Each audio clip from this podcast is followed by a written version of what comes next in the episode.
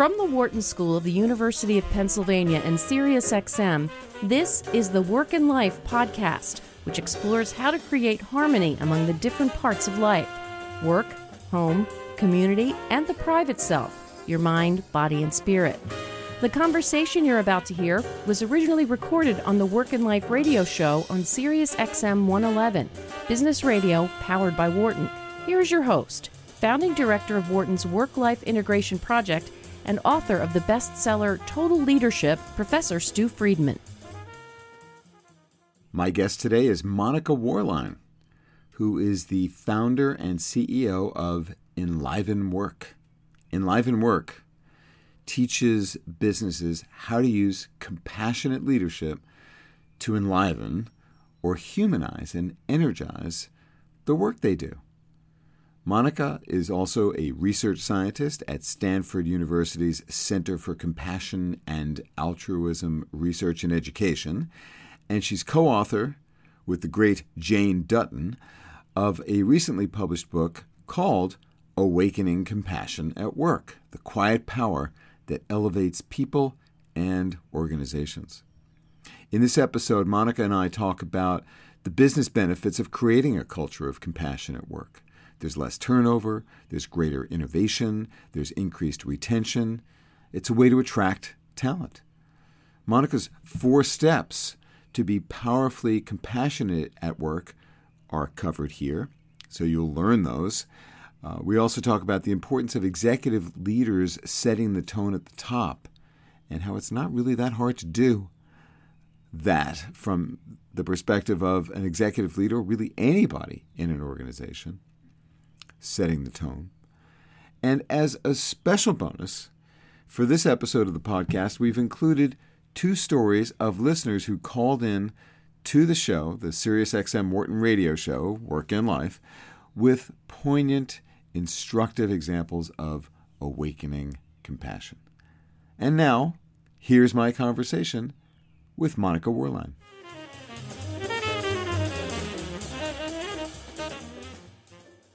Monica Worline, welcome to Work and Life. Thank you, Stu. It's a privilege to be here. What sparked your interest in compassion in organizational life? I think I really got started mm-hmm. um, being interested in it because I came to graduate school in organizational psychology from a background of um, working as a frontline employee in Silicon Valley startup organizations. This was before the dot com bubble, so it was a different Silicon Valley than it is now. Mm-hmm. But uh, still, what I observed were organizations where people were working at the maximum of their capacity and they were trying to solve technological problems that nobody really even knew if there was a solution possible and that oftentimes that meant that they had such a passion for their work but they they really um stayed at work all night and all day and they they taxed their family relationships in order to engage in their passion for work. And it really made me curious about how that kind of passion and dedication to work becomes sustainable over a whole lifetime. And i think uh, compassion there are many keys and answers to that that i've discovered along the way but uh, definitely compassion in the work environment is a big part of making passion for work and um, the hard work that so many people do more sustainable. The the core idea, you know, that that I take from awakening compassion at work is is how we respond to suffering, uh, and, and the choices we have, and and you've got some some very useful guides for how to respond to, to human suffering, whether it is as a result of uh, things that are happening at work or beyond work. Um, was there was there a particular episode or something happened with some person, maybe with yourself, where you experienced or saw firsthand uh, the kind of suffering that, that that resulted in acts of compassion that, that were particularly inspiring to you? Have a couple of interesting examples that's come from my personal experience and then I'll I'll share a brief one from Jane too that I know we share in the book and that was important on our journey in this research. So for myself, um, one of the most formative experiences I had early on in my career, um, as I said, as a kind of a frontline worker in uh, startup organizations, was that I was working on a research and development team in a startup organization, and I was on um, my holiday vacation. It was the day before Christmas, and I was uh, with my family, and I got a phone call mm-hmm. from someone at work that I didn't even work closely with. And um, it was just a very curt message that said, uh, Don't bother coming back because you don't have a job to come back to.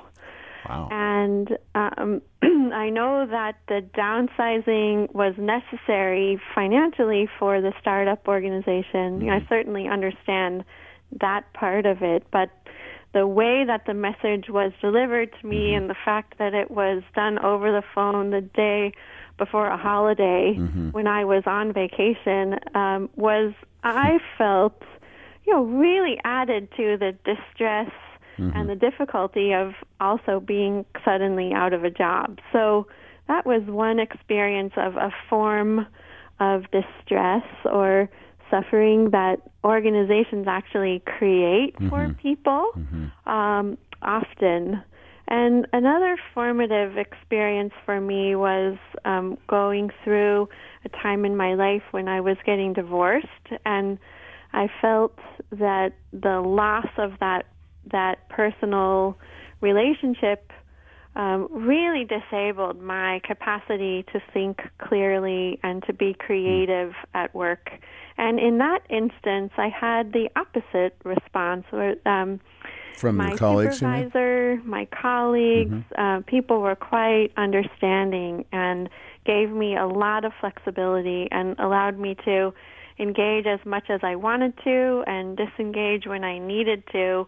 And so the handling of that kind of suffering in my work environment was really different for me and that that really teaches us something that we hear over and over again in our research results as well, which is that the kinds the the kinds of uh, events that trigger suffering in people's lives can make a big difference to how much compassion they receive. And and that's because of, of you know who's responsible. Uh, like, did you bring this on yourself? Uh, that issue, or is it something different than that yeah, that you're referring I to? I think that's one one big one that um, the psychological research and the sociological research c- combined show us powerfully that if we have a reason to believe that the other person is responsible for their own mm-hmm. suffering in some way, then we're less likely to offer them compassion. Um, but another thing that that dampens our compassion at work is when um, we think that there that the infliction of harm or suffering is actually a business necessity. Mm-hmm. So, in the case of a layoff or a downsizing or a performance termination or something like that, um, one of the ways that people dampen their compassion in that situation is by adopting a very economic logic. Mm-hmm. It's business; it it's actually, not personal. Yeah, that's like, right. Like the Godfather. That's right. Yeah which I think you quote in your book, if I'm not, yeah. if I'm not mistaken. right. So, but what's the what's the cost of that approach? Well, the cost is um, several fold. Um, first, it's obviously an emotional cost to the person that's being lost or let go, the person um, who's suffering in that way. So people that aren't treated with compassion on the way out of organizations often have a harder time finding uh, reemployment mm-hmm. and go for a longer period of economic hmm. distress. But the fact that um, people who remain in the organization weren't actually given the opportunity to engage in some kind of way that created compassion also creates additional harm for the people who stay. So right. the downsizing research shows us that the lack of compassion in the process by which people are treated in these difficult situations um, can increase incivility in the workplace among mm-hmm. the people who remain. It reduces their commitment and it makes it more likely that they're going to leave just as fast as they can. So that actually increases the financial cost to sure. the employer quite substantially because they lose even more people by virtue of the human um, um, costs of the process. Right, uh, and and that's uh, uh, it, it, may be hard to assess or, or hard to think about the the longer term impact when you're um, having to make a hard decision like that and, and, to deliver it without heart, without without consideration, without a sense of empathy, without noticing and, and feeling what it's like on the other side. Um, you know that uh, that that can have long term consequences and ripple effects uh, for the for the those who remain and see that oh this is the kind of place I work at where uh, the human side of us uh, is uh, is disregarded or ignored. Uh, b- before we get into uh, and I and I want to spend as much time as we can on this as possible, what what you have come up with as a really useful model for how to act with compassion and to awaken it in your organizational life. if we could just spend another minute or so on the the business benefits uh, as if we needed to do that. But I think I think it'd be helpful. You start your book with that, and if you could just give us like the you know the high level, why is this a smart uh, business choice to create a culture of compassion? Sure. Well, we think it's really important to um, put the the solid evidence that has emerged over the past couple of decades out there, so that compassion is not just viewed as something that's nice to have mm-hmm. in our organizations. Right. Um, Managers are not social workers. Yeah, after exactly. all. Uh, but um, we, um, in the process of writing the book, we looked across all the evidence we could find, not just our own research, but lots of different disciplines. Mm-hmm. And um, we reported on the the places where we could find really solid evidence that the presence of compassion in a work organization had a direct relationship with something that's strategically advantageous. Mm-hmm. And we found very solid evidence uh, to support the idea that when a organization or workplace is more compassionate to work in, it also creates a capability for innovation. So mm-hmm people tend to feel more safe sharing ideas. Mm-hmm. It's easier to make mistakes and learn from them. Um, the work of all the researchers who've looked at psychological safety in organizations, um, building on Amy Edmondson's body of work, um, really uh, has added up to show that there is a link between compassion and innovation in organizations. Mm-hmm. Not to um, mention what you were saying earlier about. Uh, turnover, uh, unwanted turnover, uh, and people just showing up with their full capacities to do exactly. the work. Exactly. So if your organization is really competing in a limited talent pool, or if mm-hmm. uh, for most organizations retaining really talented people is a key part of how they're going to succeed, um, there's really robust evidence to show that um, a reputation for being a more compassionate work environment that's sustained through the hiring process is a strong attractor for talented people, mm-hmm. and that people who experience compassion in their work environment are significantly more committed and intend to stay longer. Um, we also find relationships with adaptability to change, mm-hmm. with um, people's willingness to collaborate and the quality of their collaborative relationships at work and um, with service quality. So if your organization is trying to compete by delivering great service, uh, compassion in the work environment is a key contributor to people's ability to deliver good service. Monica, it's this seems so simple to grasp. Why aren't all organizations compassionate? if I can ask a naive question?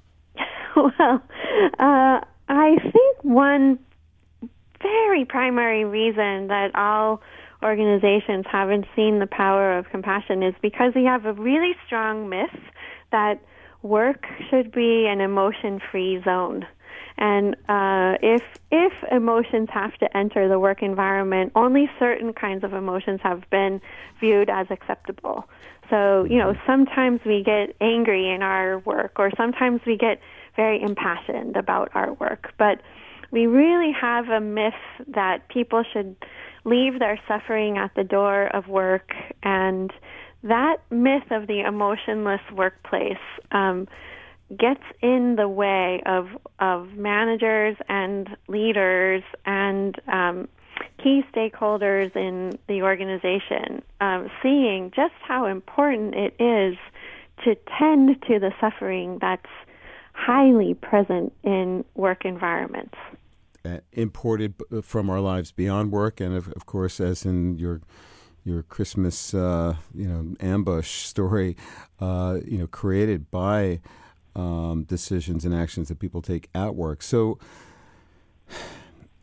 we, we want to awaken compassion in our world, and uh, let's get the let's get so, to to some of the guides for action, the blueprint. Uh, that you've gleaned from from your decades of research, starting first with the individual. So, what can a person at work do to generate more compassion in a way that's good for her, good for her colleagues, good for her clients and customers, uh, good for her organization? We, when we write about compassion, we write about it as a four part human experience. And as I tell you the definition of those four parts, they actually each go along with a way of thinking about how we could awaken more compassion in our own work environment. So the 1st mm-hmm.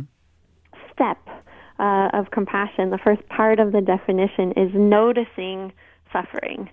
So, you know, I said before, their work organizations don't want to acknowledge that suffering is there.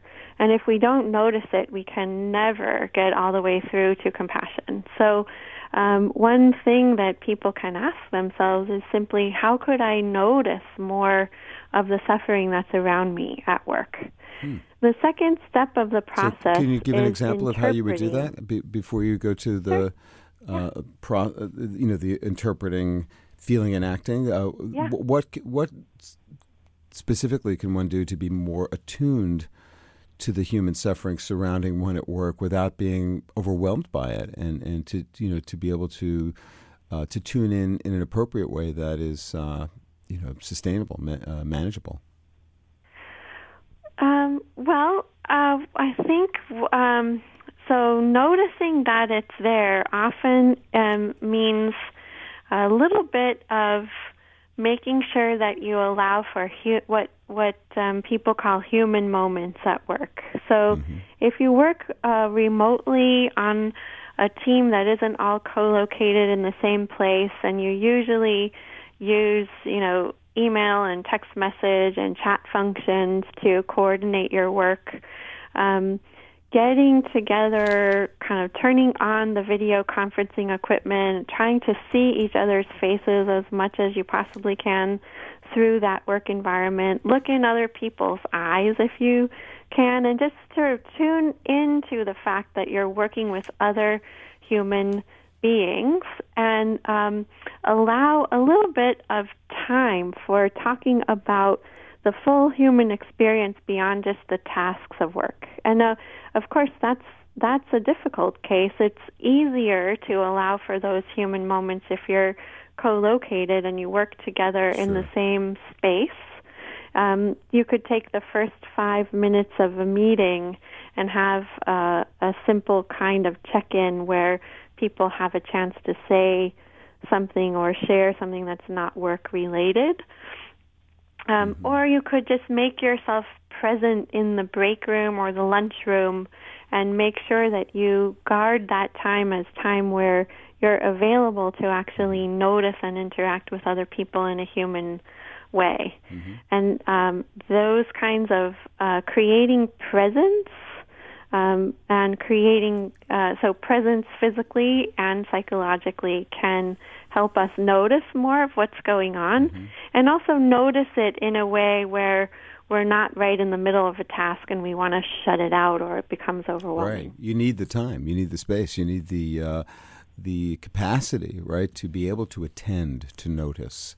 Yes, yes. So the the grueling schedules that people keep, the you know very intense work demands, mm-hmm. feeling really really busy, all of those things make compassion harder. Right, and, and diving into your into your smartphone anytime there is a break, and and, yes. and and not not seeing that there are human beings sitting next to you, but rather, you know, uh, going to your digital stream. Uh, that that cannot help. That does not help, and I'm sure you have seen the research that shows that even the mere presence of mm-hmm a handheld device yes. can dampen our willingness to connect with other people around Wait, us. What did you just say, Monica? I was looking at my smartphone. Oh, just kidding. Just, sorry. there you go. No.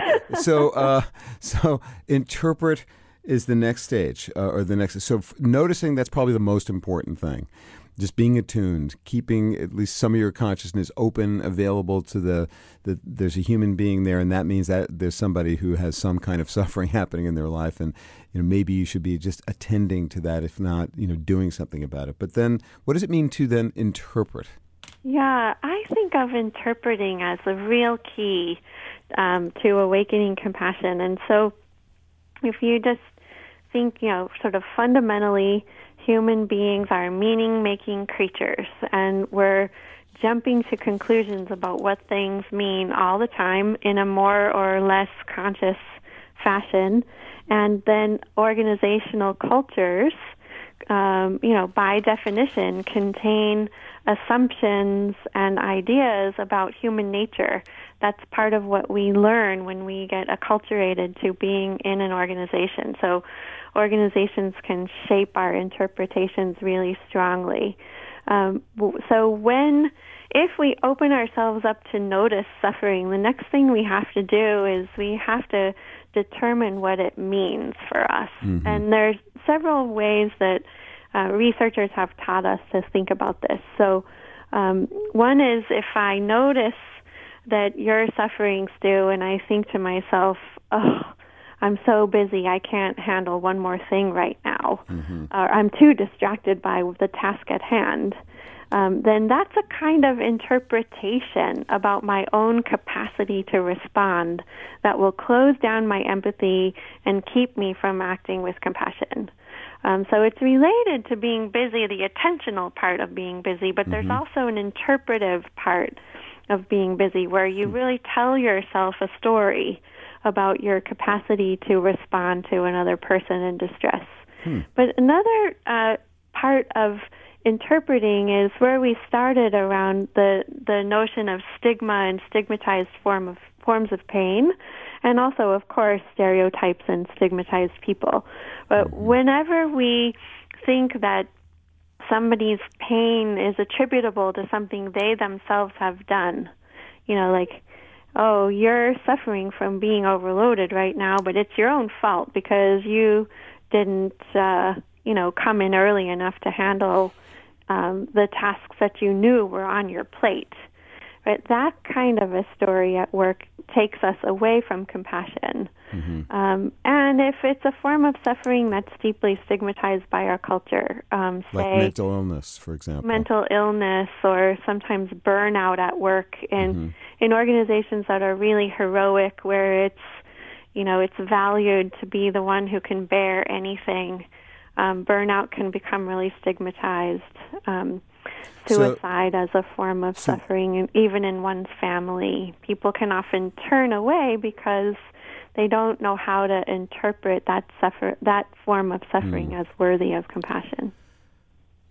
There's there's so much more to dig into, but we only have a few more minutes here, and I want to make sure that you flesh out the full picture. So once you've got an interpretation that allows for you to see, uh, you know, this person as worthy of your interest and compassion, then what? The next step is feeling. And a particular kind of feeling that's crucial to compassion is what researchers call empathic concern. So um, we can just we can just say empathy for shorthand, but it's the kind of empathy where I feel I may not understand your emotions. Mm-hmm. Uh, it may be foreign to me, but I feel deeply concerned for your well-being. And mm. um, what we know about feeling that for another person is that you know even if it's uh, let's take something like the refugee crisis. I've never been a refugee. I don't know mm-hmm. what that experience is like. I don't really have a way of cognitively understanding it or even knowing what it feels like. But I can feel really concerned for your well-being as a human being and um, and really want you um, to be well and healthy. And that feeling um, is an automatic motivator to act with compassion. And I mean, this requires uh, a, a, degree of, of self insight and, and control, really, and, and mindfulness of your own, uh, you know, what it is that you're seeing, how you're thinking about what it is that you're seeing, how you feel about what you're thinking about what you're seeing. Uh, you know, this is this is uh, the the capacity of a mature and wise a wise person, uh, and that takes that takes effort to develop over time. Uh, and and I, and your your examples and your guidelines in the book are are helpful uh, in developing those skills, that capacity. Uh, let's let's get to the the last piece of it, and, and that is to act. And then we're going to have to go to uh, go to our break. So, just very briefly, um, once you've got in your head uh, an understanding and an empathy of what it must feel like, then what?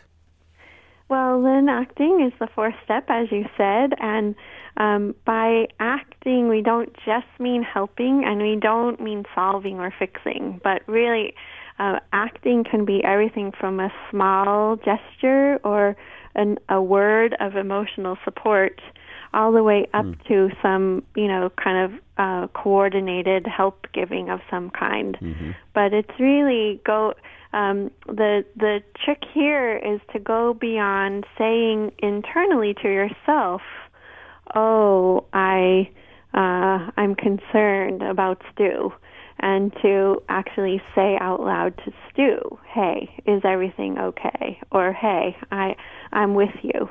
I'm here with you, whatever's going on. Hmm. So um, we like to say that acts of compassion can be small to vast um, mm-hmm. but they cannot they and they also have skill and they vary by the skill with which they're done. So, in um, as you said, this is uh, this is a practice that involves wisdom and mm-hmm, maturity, mm-hmm, mm-hmm. and it also is a skilled practice to become better at knowing how to offer compassion to people in a variety of ways um, that actually alleviate suffering.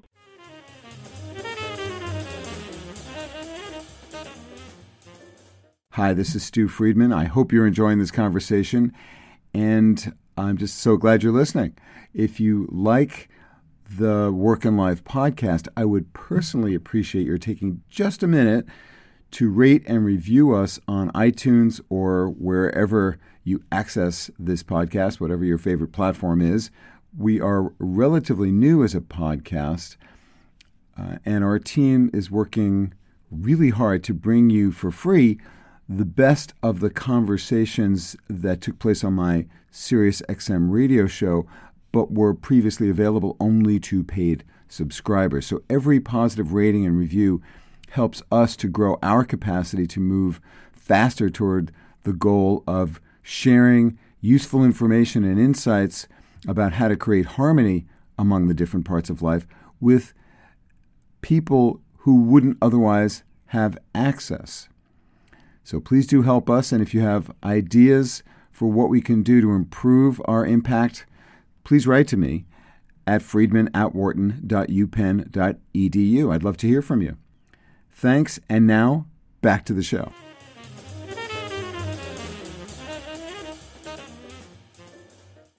So I wonder if you could give a couple more examples from from your book or from your work, your experience uh, that would help people understand what it means to act with compassion or to receive it, and why it is so so important for us to be um, doing that more. Yeah, I would love to give an example from our research that uh, involves leaders uh, and the messages that we get from leaders, because that's something we haven't touched on. But in work environments, that's often a very powerful way that suffering gets communicated or silenced.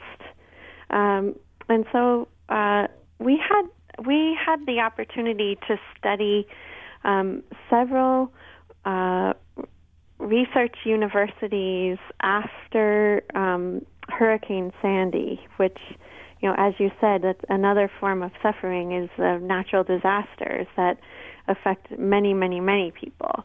And um, one thing that we found in that study is that um, in some organizations, the leadership of the university gave a message to the faculty members uh, watch out because during the disruption that is caused by this superstorm, the students might take advantage of the storm to get away with not doing homework or not turning in assignments or something.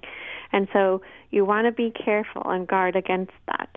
Wow. And Shake in- my head, Monica. Are you I, kidding? I'm sorry to say that that's actually that actually All right. happened. Can you tell us who Uh, that person was and what university that was? Yeah, no, I can't. I didn't think so. That's ridiculous. um, but anyway, it gave you some good data. yeah. Well, in the contrasting case, Mm-hmm. the message from the leadership of the institution was, you know, everyone's affected by this in ways that we can't anticipate. So please give the students the benefit of the doubt and do whatever you can to help Mm-hmm. them. And if they need more help, then you can give them, here are some resources that you can call upon. Right? And so that message from the leadership of the school actually changed um, systematically the responsiveness and the way that faculty members tended to handle special requests from students. And so, of course, you know, we don't all, we don't always act in accord with every single message that we get from leaders, but leaders are very focal in organizational cultures and they shape our actions in ways that we might not even see or understand. So when leaders give permission to give the benefit of the doubt and to interpret other people's suffering in more generous ways, it makes us more likely to feel empathy and to respond with acts of compassion. Mm-hmm. And if if there are leaders out there that are worried that this could get really, really costly, I think another important finding from our research is that um, the number one thing that most people who are suffering want from their workplace is flexibility. Right? So most people aren't looking for really big, grand gestures. Uh, of course, sometimes they get those, but what most people really need and want in the face of suffering at work is uh, uh, the ability to come in a little bit later or leave a little bit earlier or turn in an assignment a little bit later or extend a deadline. Right. Um, and it's actually a pretty low cost uh, for organizations usually to provide that kind of flexibility, and it can have enormous consequences for the people who receive it. I have a great example of that. A number of years ago, when we were just starting out with the, the Total Leadership uh, Project uh, in organizations, what, what that involves is uh, people enhancing their capacity to lead by being real, being whole, being innovative. They, they look at what matters most to them, their values, their life histories, and how those have been shaped uh, how those have shaped their values, their future vision as leaders. They, they look at the people who matter most to them at work, at home, and in the community. They talk to those people to clarify mutual expectations and understand what they need from each other better. And then they invent uh, creative ways, uh, innovations, experiments that are designed to make things better at work, at home, in the community, and for themselves. And they do all kinds of different experiments. And your uh, your work brought to mind uh, a number of things that I've seen uh, my students and clients do over these last almost 20 years now at this program. Uh, one was a plant manager in a uh, in a, a production facility who, as a result of her stakeholder conversations, heard from one of the people working for her that he had a son who was blind and he was just beginning school, a special school for you know for kids who are blind. And this guy had not been performing well. Uh, and it was kind of a mystery to her as to why that was, because he had previously been a, a strong performer. but the last year or so he was failing, and he was you know cons- and it looked like he was on the bubble, you know, to be to be to be uh, let go. And she discovered in her conversation with him that he had this child. She didn't know this, and uh, and and uh, this child who was who was blind, and that he was not able to take him to school. His son he couldn't bring to school, and he desperately wanted to do this. Uh, and when when uh, Susan found out about this, she's well, it took her about 14 seconds to figure out a way to give him some flexibility in his schedule, which she did, enabling him to get to take his kid to school a few days a week. And when she reported on the results of that a month or so later to our group, there was not a dry eye in the room when mm. she described how he had completely turned around his performance, uh, declaring his very love for our company and for her. It was truly remarkable. A teeny tiny tweak that meant really nothing to her had a humongous impact on him. Yes. Monica, we've got a number of people uh, who who want to talk to to you, so let's let's open the lines here. Jeff, uh, calling from California. Welcome to Work and Life. Hi, hi. How you guys doing? Doing well. What's what's on your mind? What's your story? Where have you seen compassion or the need for it at work? Well, I, I have a really really interesting uh, thing at work. I have an employee um, who uh, who I manage, and um, he and I had a, a conversation um, in one of our one to one meetings about a relationship, his relationship with his brother and it was a very tumultuous relationship. Really, a lot of tension growing up. Uh, mm-hmm. Uh, you know, you know, just a lot of you know, just they just didn't get along, and it was really interesting because we talked about it. and I I encouraged him to. You know, to try and reach out, I said you have to be the bigger person. You know, and and we had a lengthy conversation about it, and um, and then and then it, it and this was last Monday, and I came in this Monday, and um, I could see something was wrong, and, and and I can't believe it. But he told me his uh, that brother passed away over the weekend. Hmm. Um, and it, it was just it was just very interesting because you know I don't know, you know intuition or what, but just just to, just to, that the fact that we just talked about this person and he passed away, and I don't you know we didn't get into if he was able to talk to his brother or not, but I just, you know, just I, I listen to your show a lot, and, and, and I just wanted to share that because this, this is probably the perfect example of it. Uh, Jeff, first of all, thank you very much for calling. Uh, really appreciate that. Uh, Monica, what would you what are you curious about in Jeff's story, or do you have as a reaction to what he's he's told us? Well, Jeff, thank you for telling the story. A couple of things that are notable to me. Uh, one is that um, in your one on ones with your employees, you're making space for deeply authentic conversations that go to the heart of people's humanity. Obviously, I can tell that just from this one story, and I think that um, is a recipe for being the kind of manager that changes people's lives. I'm pretty sure that your employees would probably um, testify to that as well. Another thing that stands out about the story is that um, because you have those kinds of conversations with people that you work with, you could come into work this week and you could see instantaneously that something was wrong. And that's a an example of noticing and mm-hmm. attention to the state of other human beings around us at work um, that I was talking about as the first step to compassion. And um, unfortunately, in many people's working lives, they work with a supervisor or a manager who barely sees them as a human being and who doesn't pay enough attention to notice whether something's wrong or not. So I think it makes a stark contrast to listen to your story, and I just want to thank you for it. Thank you, Jeff, for calling. Uh, Emma is calling from the great state of Pennsylvania, biggest pencil in the world. Emma, welcome to Hi. Work and Life. How you doing? Um, well, thank you. Um, I called in because I actually work for a very large company mm-hmm. and was surprised at how compassionate they are. I'm not in an industry that is known for compassion, and the company as a whole has a very good um, leadership of compassion. For instance, you mentioned Hurricane Sandy earlier. Mm-hmm. We got emails about that uh, storm before it happened, letting everybody know, hey, do what you need to do, attend your families, whatever you need to do. And that's a great example of just the leadership setting that, um, you know, kind of uh, culture.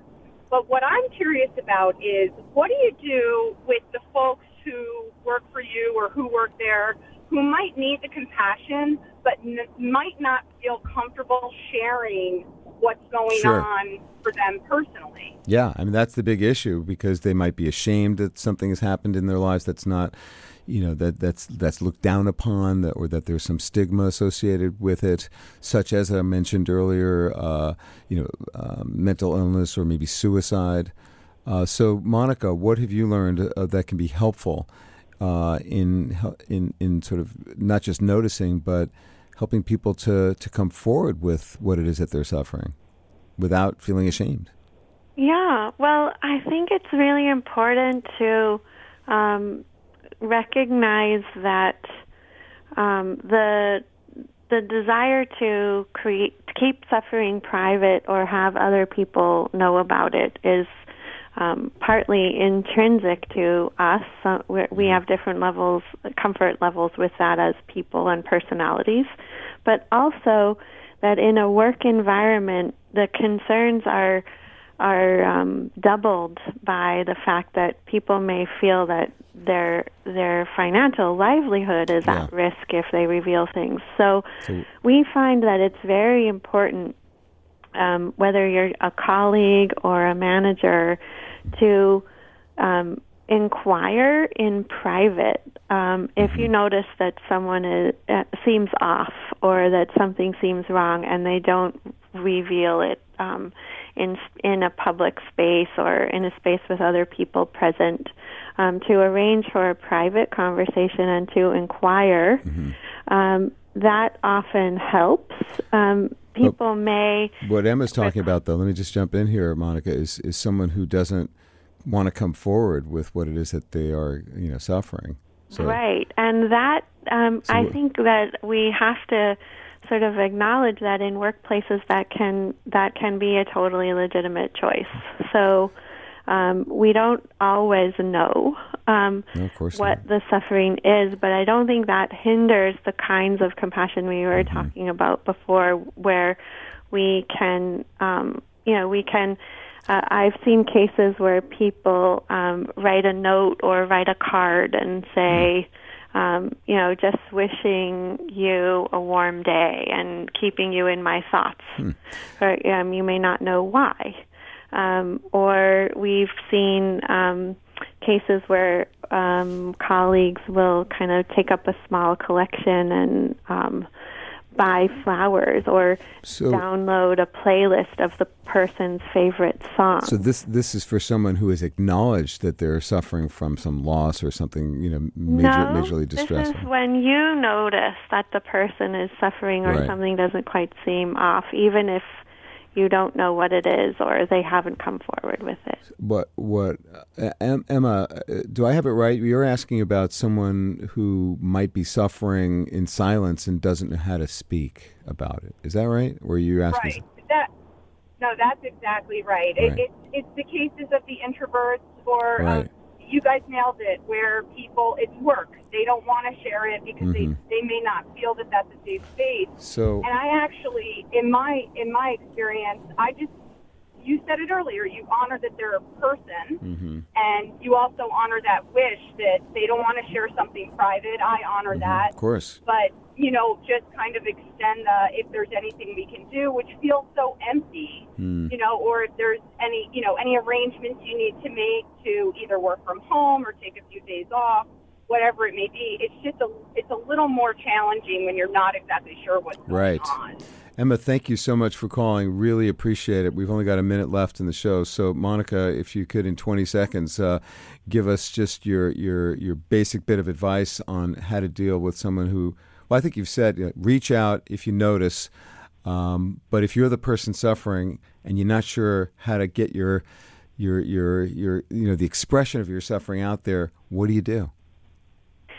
Well, um, I think many organizations ha- are trying to create spaces where people can reveal suffering in safer ways. Mm-hmm. So, um, this is, you know, uh, employee assistance programs. Some organizations have social workers on site these right. days. There's um, sometimes there's uh, if it's a workplace conflict, sometimes there's an ombuds person or a conflict resolution. So providing program. those resources and making it clear that you know it's it's okay to be a human being here. That's the that's the key idea. Monica, we are at the end of our hour. I want to thank you so much uh, for joining uh, joining us on the show and talking about your wonderful book, Awakening Compassion at Work: The Quiet Power That Elevates People and Organizations. Thank you so much, Monica. Thank you for the invitation.